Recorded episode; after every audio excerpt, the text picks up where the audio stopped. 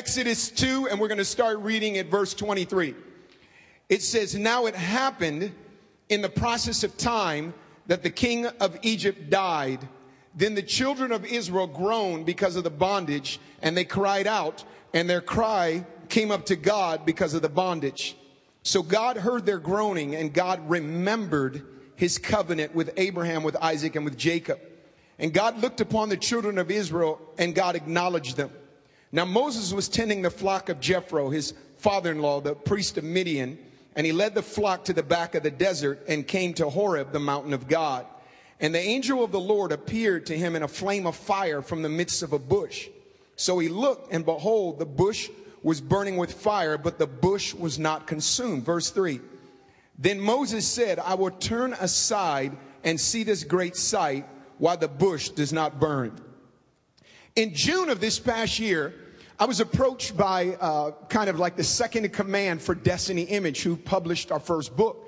He came to me in June, about the second week of June, and he said, Sean, we know that you're going to be at a conference next August, August 2011. He says, if you could have a manuscript for me by December 15th, we will have a book for you to hold up uh, on Jan- of August of 2011. So then he proceeded in the conversation and said, you have any ideas on what you would write your book about?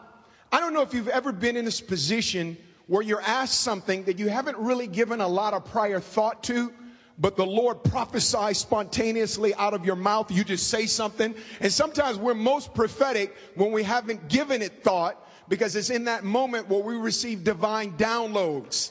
Sometimes we release our mind on things when we shouldn't be living by calculation, but by revelation. Because when you live by calculation, you get oftentimes on the wrong end of figuring things out. But when you live by revelation, you're truly the head and not the tail. So I found this just jumping out of my mouth. I said, I will write a book on revival. Now, I need you to look at me. I need to tell you something. No, I just heard that there was a, a, a person who died this past week. I was at the workout club and I saw it, 116 years of age. Unless you're 112, 13, 14 years of age, you have not seen a sweeping revival in the United States of America. We've had outpourings, we've had awakenings, we've had stirrings, but I'm a real purist when it comes to the word revival. And revival is a very precious thing. And the best way I could describe it is this way. In wrestling, and I didn't, I didn't wrestle growing up outside of like, you know, maybe we'd goof around in the hood, but I never, you know, wrestled like in high school and stuff. But when two people are wrestling, when you've got a person pinned down, where that last shoulder touches the ground. I, my understanding is that there's a three count and the match could be awarded now to the person that pinned the other one down. If you were to look throughout history, there are seasons when the church, Christianity, man, the word of God appears to be all but pinned to the ground.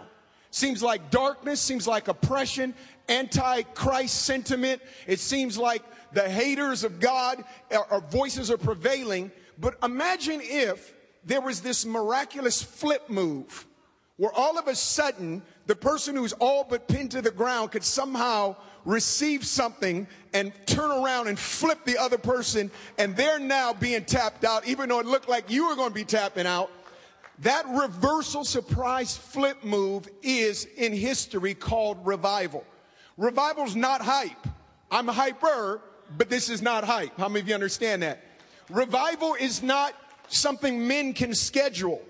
In fact, I believe that many times when we try to schedule it, it, it escapes us because it's not about us uh, scheduling it. It's about us positioning ourselves for what the Father's already determined He's going to do. And for the record, God is determining at CWC, at Manteca in the greater valley here, that He is going to pour out His Spirit.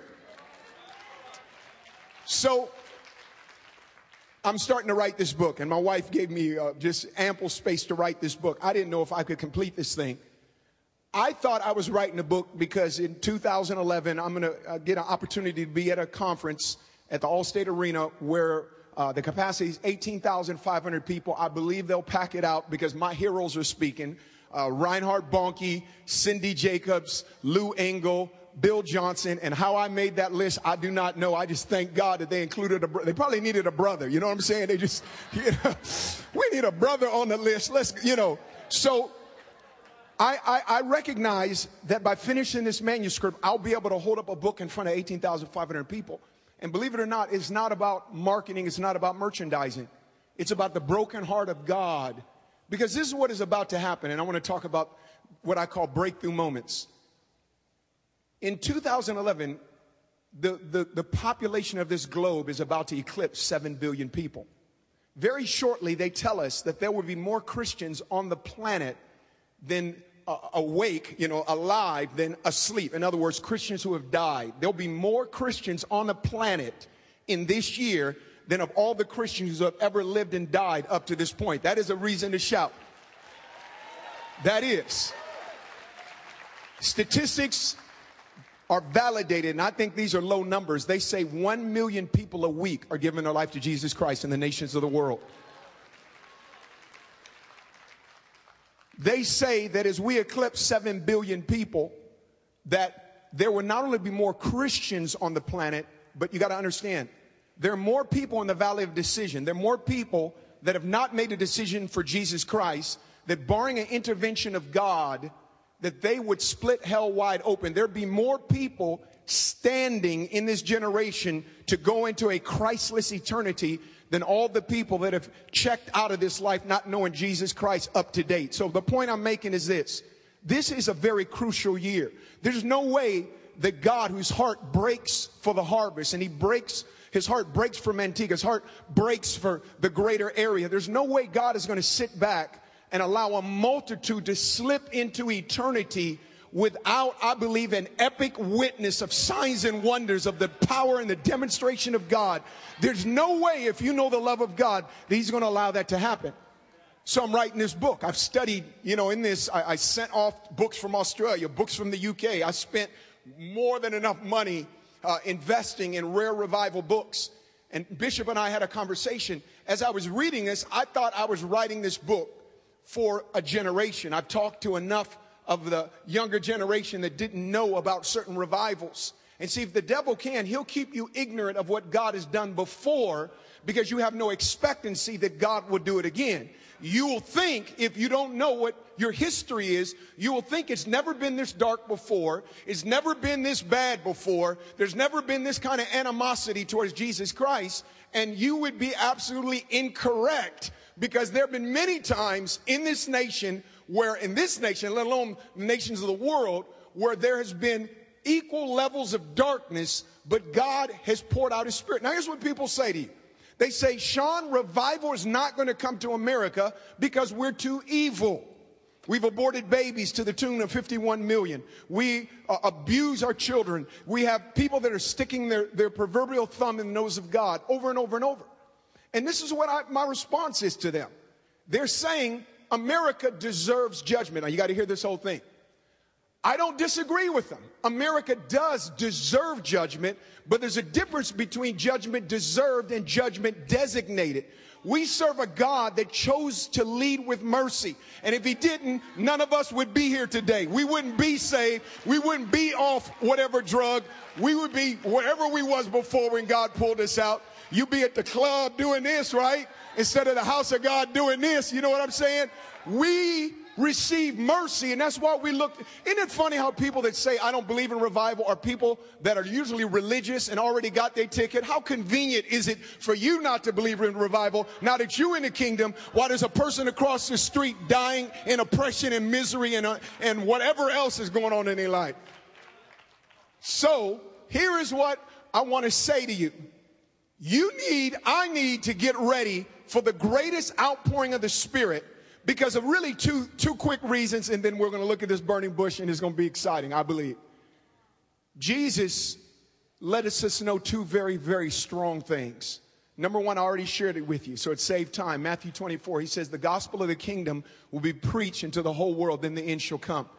This gospel of the kingdom doesn't mean a gospel track is going to be dropped off in Timbuktu it means that there is going to be a presentation of Christ in his awesomeness and his unmatched supremacy, followed by signs and wonders. What is revival? Acts chapter 9, Apostle Paul, right?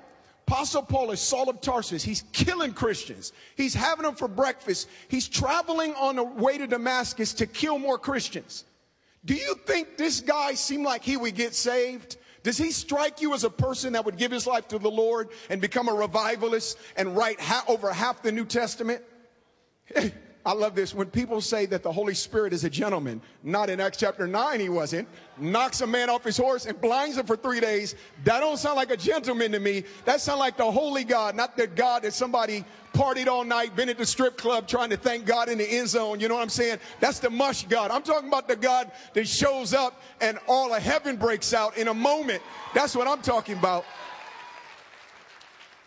Apostle Paul, what happened, and this is what revival is the presence of God gets so strong that in the midst of your encounter, you're transformed from the inside out. Apostle Paul thinks he's going to kill Christians. He don't know that he's about to be the greatest proponent for Christianity, the advocate for Christianity. The Spirit of God comes, knocks him off his horse. The guy gets up, defending all he hated, hated all he defended, and goes after and walks in cities. And there's revivals and there are breakouts all over. So here's what I say to you. What if God chose to roll up, roll up his sleeves and release that concentration of presence over CWC Manteca? See, here's our thing. We, we think because revival is an acceleration in the purposes of God. We're, we're used to kind of taking steps and seeing this slow progression. But all of a sudden in revival, God raises your trajectory of expectation. And when he raised, remember when you first got saved, how you believed that everybody would get saved if you witnessed to him? If you got saved in the church and believe in the healing, everybody you prayed for would get healed. Remember when you believed like that? You believed that God was truly God over all, that God can work through your past, work through your present, work for your future that whatever you've been through is not greater than what God can do in you. Come on, remember when you believe that?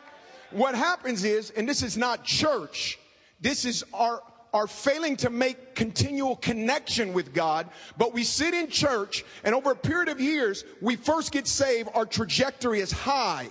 But after a while, we've been disappointed, we've had setbacks, come on, old issues creep back up, isn't that right? We, we were God, we'd have done it differently. That brother over there took money from me and he's looking funny at my wife. Come on, somebody. You know, all of a sudden, all of a sudden, we lower our trajectory and we check out of this life with a lower trajectory than when we checked in. And this is what I submit to you. Revival first comes. See, revival needs real estate and the first piece of real estate that God is looking for is in the left center cavity of your chest. God first brings revival in the heart of his people. And when his people receive it, it bumps up their trajectory. Come on, somebody just do like this right now with a brother. Come on, do like this. It bumps up your trajectory. Exodus 2. Moses, to Moses, is going to be any other normal day. He spent his first 40 years being raised as a prince in Egypt. You know the story. I mean, back in the day, how many of you remember before DVDs, Blu-rays, you just had to wait till Easter time or whenever it was to see, man, Charlton Heston in the Ten Commandments. How many of you remember that? I grew up in inner city Oakland. I thought Charlton Heston was Moses. Come on now. I thought he was Moses. You ever had something turn out differently than you thought it would turn out? I grew up in Oakland. I remember there were some kids that I went to school with and they had skateboards. And uh, I, I, my grandma and my mom, my grandma, we was living off her social security money. My mom was like the old school operator, you know, when you had to pull out the thing and put shit back in. So she wasn't making a lot of money. And so I, I, they weren't able to buy me a skateboard, but I wanted a skateboard. So I thought I'd get ingenuitive. so again, the thought is you ever had things turn out differently than you thought? So I lived in, in a tenement section. I lived in an intersection of an alleyway and underneath a freeway. And many times people would throw their junk over on the side of our apartments, right? So I found somebody had thrown away some old skates. Remember the old kind of skates that you screw up? You, you had your shoe, you put your shoe and you screw. Oh, come on. I got some help up in here. Y'all don't know what I'm talking about. Y'all in the front row. Y'all too young. All right. You know, you gotta, this is, this is before we, you know what I'm saying? We, was, you know, Shanae, Bobby, and me. That was we back in the day, you know what I'm saying? But y'all, y'all got, you know, you know, that's that's we today. So, you know, I broke off the skates, got a little help from a friend, and I put a screw through it, and I got me a two by four. Y'all know where I'm going with this, right? So I thought, man, I'm to trick out my own original skateboard. It's to be the bomb. I'm to drive down hills. People to look at me jealous. I'll probably make money off this. People will want me to make two by four skateboards for them. Come on, ghetto, ghetto skateboards, right? And, and I'll be, I'll be like a major CEO one day. They'll put me in Black Enterprise magazine. I'll be the man. You know what I'm saying? So I made one and I was pretty proud on how it came out. So I made another. So I thought everybody else skates on one skateboard. I'm going, I'm going to ski skateboard, right? I'm going to put a two by four and a skate on each leg and I'm to come down the hill and I'm just to be, you know how you envision stuff in your mind and you think you know how it's to turn out? So I had to uh, do saw it off, break it off. Uh, truth be told, I don't even know if it's a two by four. I, I couldn't tell you every piece of wood was a two by four to me. You know, I heard the dude say, man, go get your two by four. And I'm like, I don't know what two by four is. A piece of wood. Okay. So I get on the hill and I should have probably have had a trial running of this, you know. This is like a little clue. So I get on this thing, right? And I'm getting on both the two by fours with the skates underneath, and all of a sudden both my legs went opposite directions. I fall on the ground hard. I'm coming back crying to my grandma with a groin pull. That's what I'm doing. Moses thought his life would turn out different. Moses being raised 40 years thinking he would be the prince of Egypt, but all of a sudden he sees a Hebrew, uh, Egyptian persecuting and, and whipping and beating a fellow Hebrew. He rose up and killed him. Pharaoh began to look for him. So this spun Moses out. He's on the backside of a desert parking lot, if you will, in Midian, working for his father-in-law, Jethro. Come on, somebody. That's not, life didn't turn out the way you think it's going to turn. You're working for your father-in-law, Jethro, watching sheep, cleaning up sheep poo, you know, you know what I'm talking about. And all of a sudden, I think Moses thought it was going to be like any other day. See, here's the, the definition of revival. Revival is the sudden manifestation of the Spirit of God, whereby people who come encounter it, come in contact with it are miraculously transformed. Let me clean that up. Let me let me clean that up a little bit because I want you to write this down. Revival is the sudden manifestation that leads to miraculous transformation of everyone who comes in contact with it. That's how you know a revival is in. Let me say it one more time for those of you that took pen and paper in hand. Revival is the sudden manifestation that brings miraculous transformation to all who comes in contact with it or him. Obviously, we know God is a person, but the, the, the atmosphere of it is it. Now, what does that mean? That means revivals happen suddenly. It's when you least expect it that all of a sudden you encounter something like a burning bush, a breakthrough moment, that your life is utterly transformed from that moment. And God specializes in out of nowhere encounters that you least suspected. I think Moses thought it was going to be like any other day. I thought it was going to be a very, I think he thought it was a very normal day. Sun rose, sheep grazed, right? Uh, uh, tumbleweeds rolled. It was going to be like any other day of the last 40 years. He's now 80 years of age, 40 years removed from any of his dreams becoming a reality. 40 years of dryness. You're in a desert, you're dry. You're not feeling the flow. You, you want an outpouring, you're not seeing an outpouring. All the things he had earlier had that, that literally rose in his heart, the inner yearnings of the things that he would see God do have now died. They're former dreams of a young man. And here's walking along the side of a desert, and all of a sudden, there's this, it's called an acacia bush. There's a bush that's on fire. So it's not just any bush, because the bush that's on fire, there's no smoke, there's no ashes, there's no waste. Right? These people that study this out, these skeptics, they try to tell you stuff like it was spontaneous combustion. Right? I, I, I witnessed to, you know, the university students. Well, it's one thing to say it's spontaneous combustion, but after that, the bush said, Moses, Moses. That's spontaneous conversation. Come on, that's, that, that went another level now, okay? There weren't, there aren't two more precious words. And this is why I'm telling you, God is giving you over the past several weeks the equivalent of a burning bush moment or a breakthrough moment. When Moses was looking at that bush, he didn't know how much his life would change. That burning bush represents something. And here's what I, what I need to tell you. The burning bush was going to bring with it a new perspective. A new perspective. What it was is a token of divine presence. New perspective. That all of a sudden, what God was giving Moses a picture of, yes, God was in the bush. He says, I am that I am. Is that you? I am that I am. But he, what he was telling them is, My people who have been under a lot of affliction, that whatever it is the enemy has wanted to do to my people, they will thrive in the midst of fiery afflictions. I'm here to tell you that the burning bush is a reminder to you that all HE double hockey sticks is broken out against you, broken out against your family, your marriage, your finances. But the devil ain't gonna win, pardon my English, because God has got a fire on you. Come on, somebody, greater than the fire against you. You got more that are for you than those who are against you. The Bible says, if God is for me, who could be against me? The, the Sean Smith paraphrase is if God is on your side, there's nothing out there that could break down that kind of support system to understand God is for you. Come on, somebody. This thing would demonstrate that no matter how intensified the attack, no matter how bad it may look, he's saying, Moses, nevertheless, there's a power from on high that will preserve you.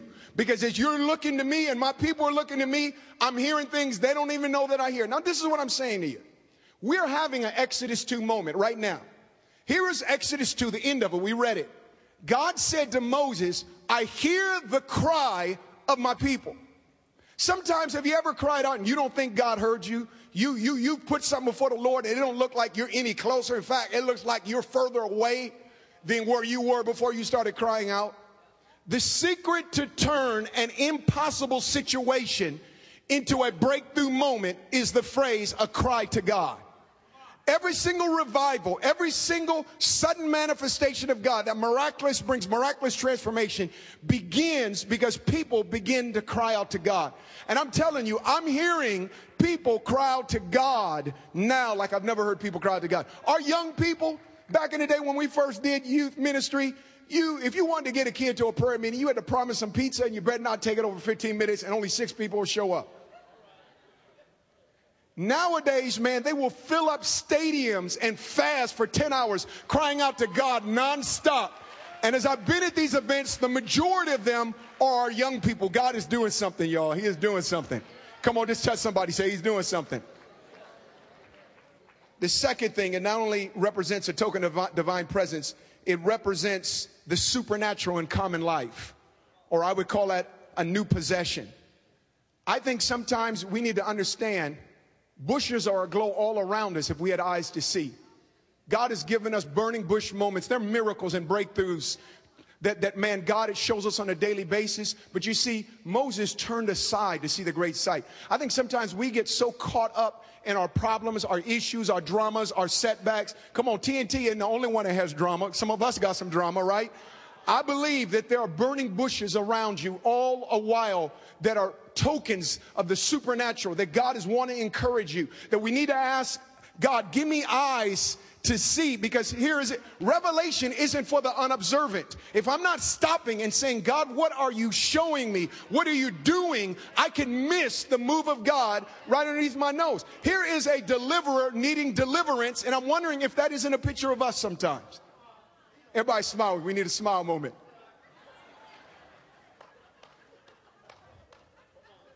i love this group i believe moses could have glanced at the bush and passed on but he observed it. He stared at it. He moved towards it. How many of you understand that? And as he moved towards it, something in the bush possessed his soul. What God is wanting to do in this season is for you to have a burning bush that you would become a burning one. That a fire would burn in your heart for the things of God, unprecedented that you would again want to read your word, not something you kind of, okay, I got to do this thing, so let me kind of do this and get a little 12 minutes, quickie, stir fry, prayer life in the shower. No, no, no, no. You, you can't go an hour without spending t- quality time with God. You want to press into God. The word of God is meat for your soul. It's filet mignon for your palate or whatever you want to call it. That man, you meet with Jesus and there's nothing greater than knowing that you're meeting with Jesus. Isn't that right? Third and final of all, is that the burning bush represents the ultimate makeover eternal edition. Moses was not just looking at a bush that represented how God preserved his people, not just looking at a bush demonstrating the supernatural power of God on his natural abilities. It is, he is now looking at what he's about to become. They tell us this bush is an ordinary bush that could be found all over the Midian parking lot desert all over. It was tumbleweed stuff. But all of a sudden, something very ordinary, something very natural, something very normal would, would get the fire of God on it and it would attract the attention and draw Moses. He said, I would turn aside and see this great sight. I'm telling you right now, what may look like an ordinary witness is about to get the fire of God on it. It's about to become an extraordinary witness. What may look like ordinary provision is about to get the fire of God on. It's about to be extraordinary provision for God's people. Come on. What may look like an ordinary release is about to come an extraordinary release because you're about to get the fire of God on your release. Isn't that right? Mm. Why is revival so important? I'm telling you, man, let me give you a quick story and then I want to I want to close with with four quick thoughts that I think will really really bless somebody. There's a guy by the name of Peter Cartwright. He's in history books because he served two terms of legislature in Illinois. And he was during the, he was like earlier frontier revivalists. It was in what's called the Cane Ridge Revival. This guy was seeing outbreaks literally in the Wild West. I mean, they should do a movie on this guy, the things he would see. He would carry his Bible. He had a gun on him too, because if jokers got out of hand, he would fire stuff in the name of Jesus. Y'all stop. It was either the authority of his voice or the Smith and Wesson in his hand, but somehow they would often listen to him, right? He went to a lodge, and at this lodge, they they had a dance there at the lodge. Now, again, dancing wasn't like this back then. It was probably more like dancing with stars. You know how that works. And a girl, he's a single guy at the time, a, a lady, she comes and she does a little curtsy, however that works, right? And she asked him if she could dance with him. So he quickly says, Holy Spirit, what do you want to do? Now remember, revival is sudden manifestation. He felt like the Holy Spirit said, I want you to dance with her. So stop for a second. Back in the day, I used to go to San Francisco. There was a club called the Palladium. And I, oh, okay, okay, all right, okay, okay. So there was one side that if you was over 21, because they serve alcohol, you could go. There was another side that you could be a teenager. They didn't serve alcohol. You could go. But because it was all called a palladium, you wanted to go as a teenager, not of age, because you was, you was getting your Dougie on, whatever it was. You know, you was, you were dancing and on the other side was the older people, you know. So can imagine you going to the palladium, right? Let's just break it down, bring it in modern context. Some pretty fine young hottie comes and asks you to dance, right? Or some man, you know, whatever it is, you're over there, but you're a child of God, and you, just you just was coming through because I don't know. I, the analogy has breakdowns, okay? Here is the equivalent of what Peter Cartwright did in the 1800s, and his awakening was called the Cane Ridge Revival, and it connected to the Second Great Awakening. He prayed, God says, I'm going to seize this place. I'm going to seize the atmosphere. I'm about to break through right now. Breakthrough moments happen because someone stops, pays attention to something God is doing, steps into the miracle of a moment, believing for the impossible. So he says, Yes, I will dance with you. But he said, before I dance with you, I want to do one thing. He goes over and there was an African American man playing the fiddle. He was the equivalent of the DJ at Palladium, right? So imagine you're at a Palladium, he's scratching, he's mixing. You say, excuse me, Mr. DJ, hold up for a second, dude. Let me grab the mic. I'm going to dance with this young lady here, but before I do, I'm going to ask God's presence to break out in this club. This is what, this is what Peter Cartwright did. He got everybody stood. He said, hold up. He, and he's holding the young gal's hand. I just want to invoke the presence of God to come in here at this place. How many of you know there's no atmosphere there, right? How many of you understand that? He, he didn't have Doug lead worship in the team. Come on, take us into the high praise of God. You, you see, sometimes, here was what revival would do. We believe that God will do things at this altar here. We'll pray for it, believe for it, that we don't believe He'll do at the water cooler, at the school, at the university. Revival is about to change that. You're going to begin to believe God to show up at your workplace, show up at Costco, show up at the mall. You're going to believe God to show up at your school, show up in your neighborhood. Come on now, show up in your transmission, show up in your marriage. So he grabs the mic, invites the presence of God. The young lady holding his hand, she starts shaking so much, girlfriend lose her weave. I'm saying, no, no, I'm kidding. I'm kidding. Her, her bun comes out, the equivalent of losing her weave, right? She's shaking and she falls on the ground sobbing. All of a sudden, man, the, the story goes, I write about this in my book. The African American dude playing the fiddle, he's a DJ. He runs back in the kitchen. He is quoted as saying, Lord of mercy, Lord of mercy, Lord of mercy. All of a sudden, this woman, she's crying. People start sobbing. Man, Peter Cartwright preaches at this lodge dance. People give their life to the Lord. He comes back the next night, night two preaches. Come back night three.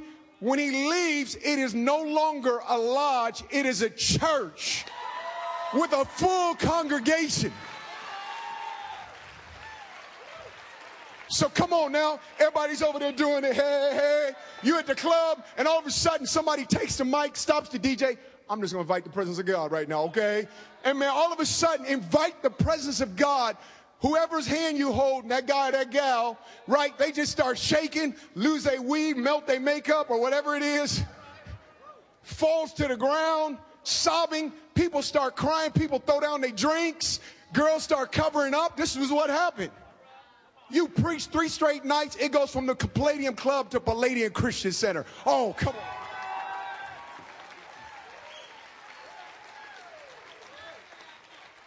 All right, how many of you give me 10 minutes? Okay. If you're going to, I believe, be now what Moses had to be, you, you've got a burning bush. I spent a little long getting that out to you. But this is what happens God gives us trajectories, and then we have to learn how to walk it out. It's called a tread. Revivals or outpourings are trajectories. In other words, it causes you to rise but if we don't know how to walk out revival, we lose it. And that's the history of revivals. I'm serious. I could, if I thought about this too long right now, I could begin to break. My heart is broken over this in writing history of how often, and let's put it in our context, how many times we've had special services where God gave us breakthroughs. You walked out of service knowing you would be forever changed. But because in that moment God poured out his spirit, he gave us a trajectory but we didn't understand the tread. We didn't know how to walk it out. Let me tell you, if you're going to walk out this outpouring, here's what you're going to do. And we're going to take it right from Moses. And again, starting now, I need 10 minutes. All right, you ready? What you got to do is you got to get beyond Pharaoh. Every single city has a Pharaoh. Every single region has a Pharaoh. You got a Pharaoh that's wanting to keep a level of oppression in your life, that's wanting to keep you bound into old things, old way of thinking. Come on, somebody. I really believe that unless you do this, your dreams because you know what? There's a temptation to take on the language of despair. There's no room for that for a child of God. Now, I got only about a dozen amens. I need to say that again slower because I talk fast when I feel the anointing. Let me slow down. There's a tendency to take on the language of despair. Let me lovingly say something to you, and I'm speaking it to me because I am uh, equally in need of hearing this again. There is no room for the language of despair to come out of the weaponry of your mouth, which is the launching pad of the Spirit. It's where you decree, it's where you declare, it's where you prophesy. There is no room for the language of despair. We're not taking on the cynicism of our world, we're taking on the hope of our King. Do you hear what I'm saying? Do I got some help over here? Do I got some help over here? Do I got some help over here? How about in this section right here? Here's what it means to get beyond Pharaoh. Moses comes in, he comes in with a rod, he comes in demonstrating there is the trajectory, but now he's got to tread. Here's how to tread. Moses all of a sudden is seeing, and you can look at this in Exodus 8, but it just got finished in Exodus 8, seeing the third plague of lice. Pharaoh is saying, okay, enough is enough. I'm going to let God's people go. Do what you got to do, Moses. And Moses said, I need to sacrifice to my God in Exodus 8:25, here's what Mo, here's what Pharaoh says. Catch this. This is our tread now. Pharaoh says to Moses, "Okay, you can sacrifice, but sacrifice here in Egypt." The trajectory is a burning bush. God's given you a burning bush. And if we will open our eyes, there'll be more burning bushes. God is in a season where He's getting our attention. He's demonstrating His power, His love, God said, Moses, Moses. There isn't two greater words that 80 year old man could have heard than to hear his own name mentioned twice, it reminded him that God knew personally where he's at. I want you right now to hear God call your name twice. God is speaking your name. He loves you. His eye is on you. His, your name is written and inscribed in the palms of his hands. Don't think, don't buy the lie of the devil that he's forgotten you. He knows your address. He knows the number of hairs on your head. He knows your mama, your mama's mama, your daddy, your daddy's daddy. He knows the secret desires of your heart. He knows your destiny. He is working to bring that about. And Moses, Moses brought, I think, re- Moses into a new place of revival, but now he's going to be challenged on the trajectory he now has to tread.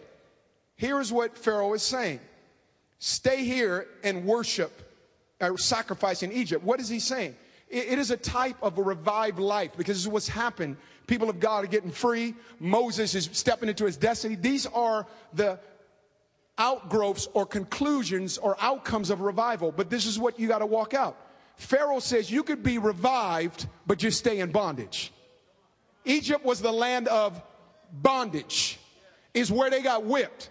Pharaoh don't want you to go. You could be a Christian, just keep this bondage over here. You could be a Christian, just justify this other stuff that you do on the side that you don't think nobody knows about. Revival is going to deal with the secret place.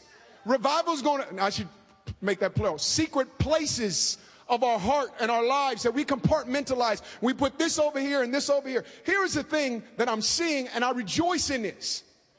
There is a revival, but it is a revival of holiness. We got to walk right. We got to live our lives right. Why? Because God is coming to bless you.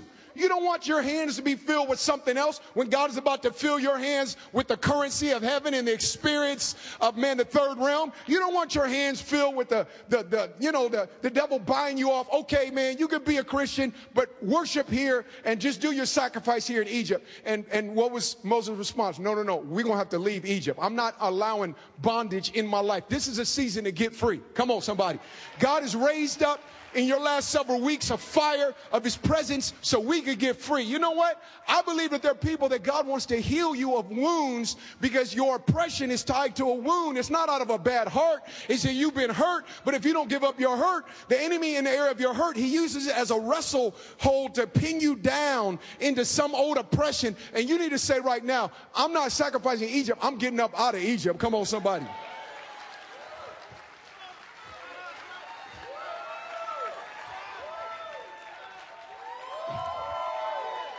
Number two, okay, Exodus 8 28.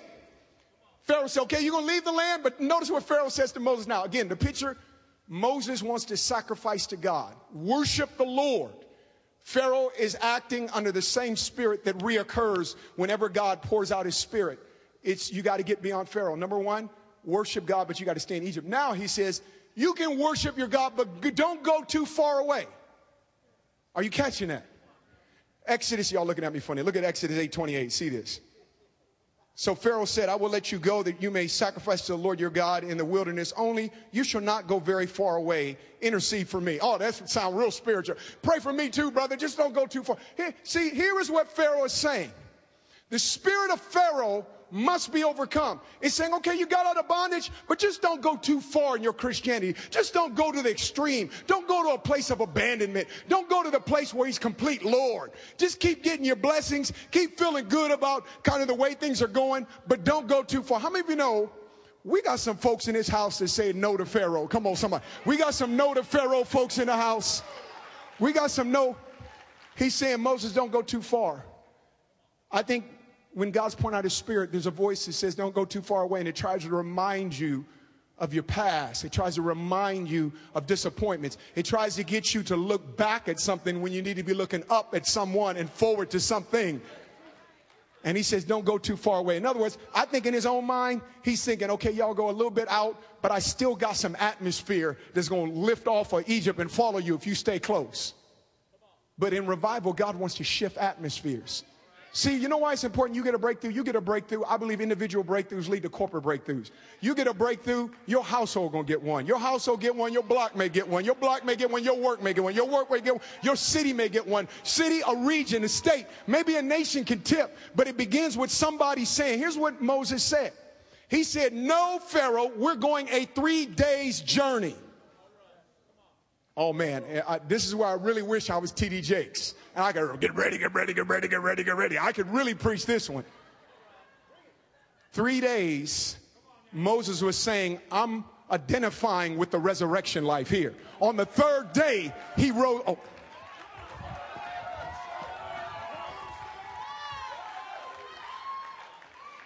I'm going three days journey. I, I'm wondering if there's some believers that's ready to go on some three day journeys. I'm about to go third day on you now. Come on, I'm about to go third day on somebody right now. I, I was just a nice Christian, but I'm about to become a dangerous Christian. Come on, I was just a good Christian, but I'm about to become an abandoned Christian. Come on, somebody. I was a reasonable Christian, but I'm about to become a revived Christian because I'm going third day on somebody. Come on, touch somebody, say third day, third day, third day, going third day on somebody. Woo! Come on. You guys bring the preach out in people, man. Do you know that? Mm. Number three, first of all, Pharaoh says, stay in the land. Number two, he said, don't go too far. Now, Exodus 10 8, here's what he's saying. Okay, you're going to go three days. You're going to leave the land three days away. Here's what he says there just leave your younger ones back. Come on. My, my brother in law said it. He said, Oh no. All right, you could go to church, but don't leave no legacy for Junior. You learn to tithe and give, but you're going to let your son and daughter walk away from God because you ain't living it at home. So, yeah, you could come in, but just leave your younger ones behind. Come on, I, I, thank God in this house, y'all ain't leaving no younger ones behind. Come on. And the young shall lead them. We might have some young people leading us in this house. That's not acceptable. I'm not leaving my family behind. I'm not leaving my son and daughter behind. I'm not leaving a generation behind. The revival that's coming is an intergenerational revival. Man, moms and dads, grandmas and grandpas, great grannies and great grandpas, sons and daughters, they're going to all be included in this one. The devil is a liar. I'm not giving up my son destiny. I'm not giving up my daughter destiny. Come on, just look at somebody say, we, we, that's how we roll. Come on, just tell somebody, that's, that's how we roll. Leave your younger ones behind. What he's saying is, don't get a vision to impart and impact someone younger than yourself. Pharaoh's saying, I'll let you get revived. And I, I go to churches where there's no, they, they, let's say their, their whole budget is a, is, a, is a pie, right? The pie chart. They give just the tiniest little sliver, unlike this church, to the next generation. And I'm going, you've fallen at Pharaoh's third temptation.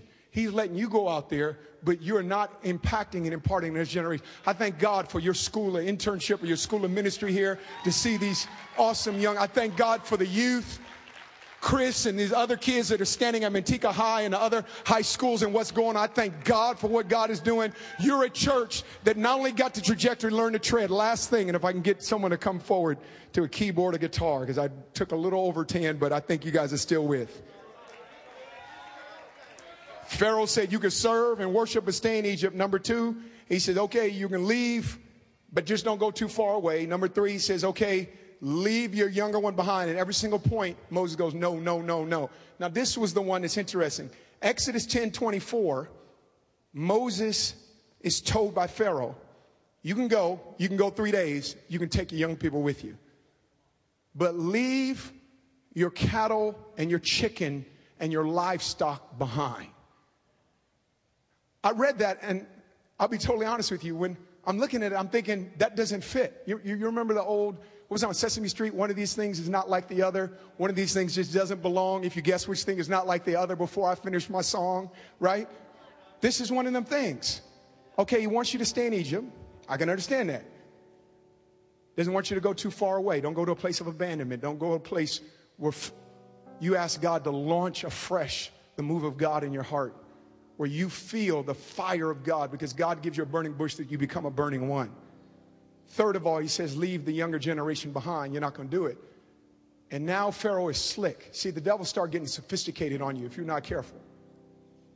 And he said, leave your, your, your cows and your chickens and everything else behind. This was so slick by Pharaoh. Y'all watch this. Pharaoh is saying, you can go, you can go far away, and you can take your children, but get this But when you go to worship, don't take anything to sacrifice.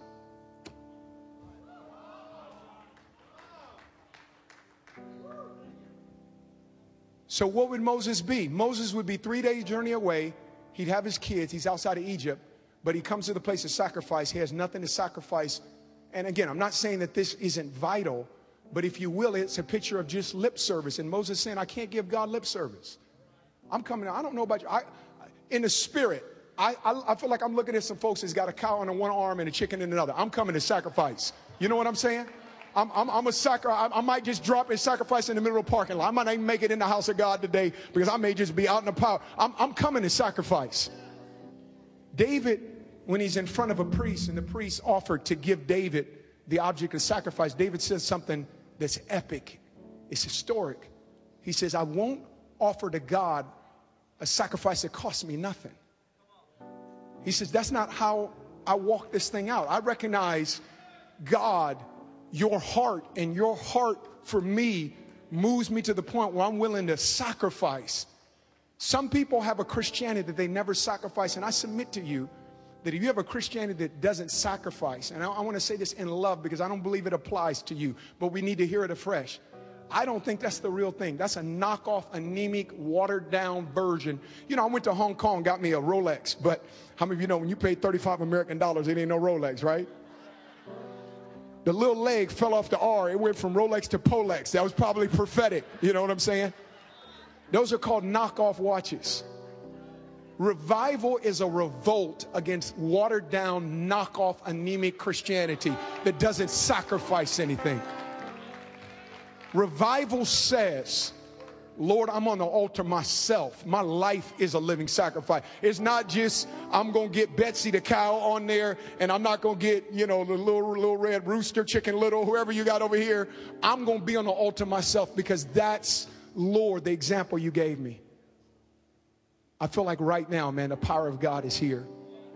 I feel like right now God is calling us, and I just want us to bow our heads for a moment. I feel like right now the first thing that God wants to do, and we're, we're going to uh, allow God to minister, I believe that there are going to be some signs and wonders. But I feel like right now, God is knocking on the door of your heart for a fresh consecration. And I, I want to challenge you as you bow your heads, get beyond Pharaoh right now. Decide right now you're not going to have a Christianity defined by bondage. You're not going to be trying to sacrifice in Egypt. Decide right now you're not just going to go a little ways out, you're going three day journey. You're identifying with resurrection transformation. Decide right now that man, you might need to make decisions, sir and ma'am, that are going to affect your kids. Some of you say, well, it's too late. No, it's never too late. If you're still alive and they're still alive, I'm not saying this is true of you, but they may be in San Quentin. You may be in San Jacinto, Texas, but let me tell you something. It's never too late because the power of God can meet that son or daughter wherever she's at as you pray wherever you're at because there's no distance in the realm of the spirit. Or the enemy may be telling you, okay, you got out of Egypt, you went three days, you got your kids, or you're at least praying and interceding for your kids. You're making life changes that will impact your kids. But don't bring nothing to sacrifice. And right now, the first piece, again, and we I repeat myself, the first piece of real estate that the Spirit of God looks for, the revival looks to land. It is a cargo plane waiting for the runway to open up, and the runway is called your heart. I want you right now, just take a minute just before the Lord and say, God, I give you my heart. God, I give you everything. Lord, a fresh God, I give you my marriage. I give you my kids. I give you my future marriage. I'm a future kid. I give you my, my, my, my years here in high school. I give you my years in college. I give you my years at work or in the neighborhood or the, my, my retirement years. Come on, just begin to declare. Let, let there be just a little whisper, a little quiet roar of you declaring to the Lord, I surrender all to you afresh. This is the makings of revival. Make no mistake about it. Lord, we surrender. We surrender, God. We give you our lives afresh, God. Jesus. Lord, we're asking that fire would fall, God. We're asking that the fire, God, you said in your word, in Isaiah 44 3, that you would pour water on them that are thirsty. And God, we say we're thirsty. Lord, you say you pour flood on dry ground. Lord, it's been for some of us as if we've been that dry ground. We've been, we know that back lot of Midian like Moses.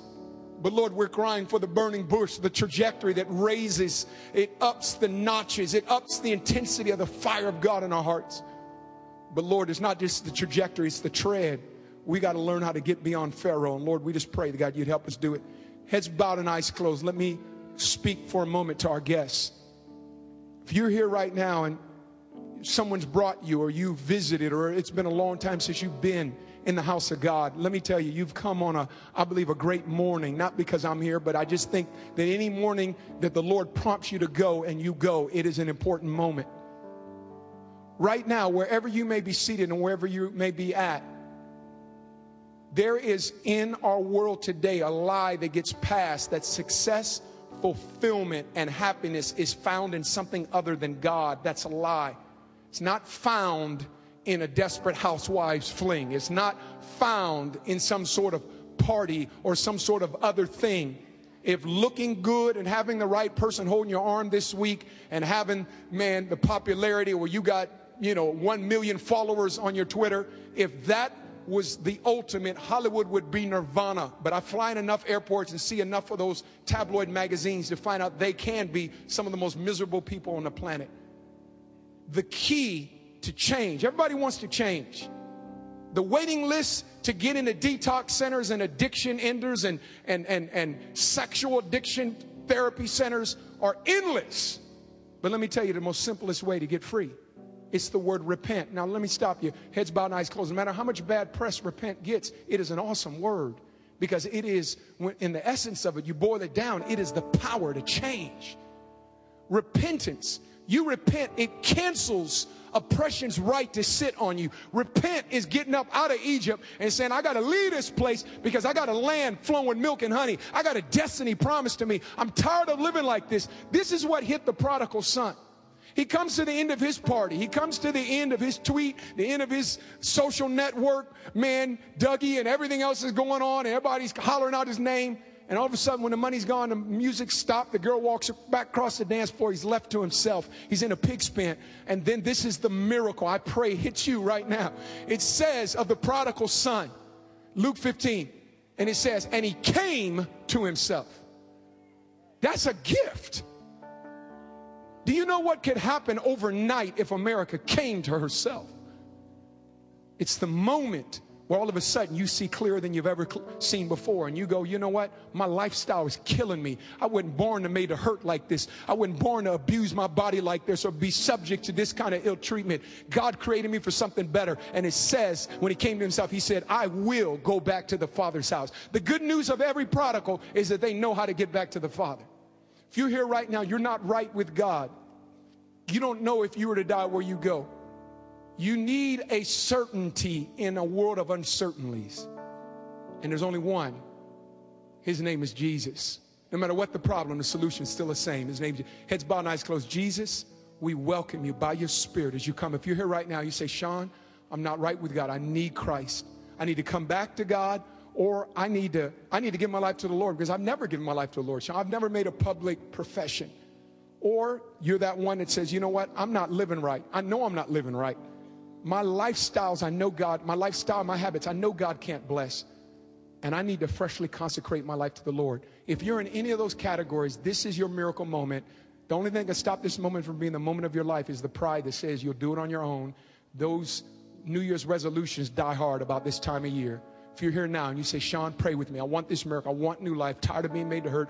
I'm ready to repent. I need Jesus to come and live in the throne seat of my heart. If that's you, wherever you're at right now, do not hesitate because hesitation lets the devil think you will bargain over where you would spend eternity and the heaven that God is waiting to give you the first installment on, the kingdom of God, the moment you say yes. If you're here now and you say, I need Christ, I need to come to Christ, wherever you're at right now, slip your hand up now. Just slip it up wherever you're at. Say, I need to come to Christ. I need to come back to the Lord. I need to get right.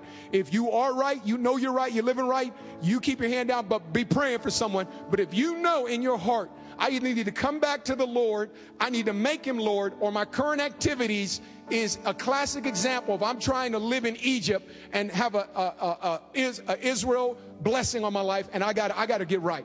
If that's you, wherever you're at right now, your hand is lifted up. There are many of you. Stand to your feet right now. If that's you, stand up. Stand up right now. Do not hesitate. You are not alone. There is a good number of people that have stood on this. Would you do me a favor and step out of your seat? Would you do that? Come on, let's keep clapping as they come. Come from all over, and I want you to come. You guys back there, come on up, right across here. Would you do it? Come on, folks. I think there's a greater ovation for people that are coming to Christ, getting right with Christ, or freshly consecrating their life. I think there's a greater ovation in us. Woo! Wow.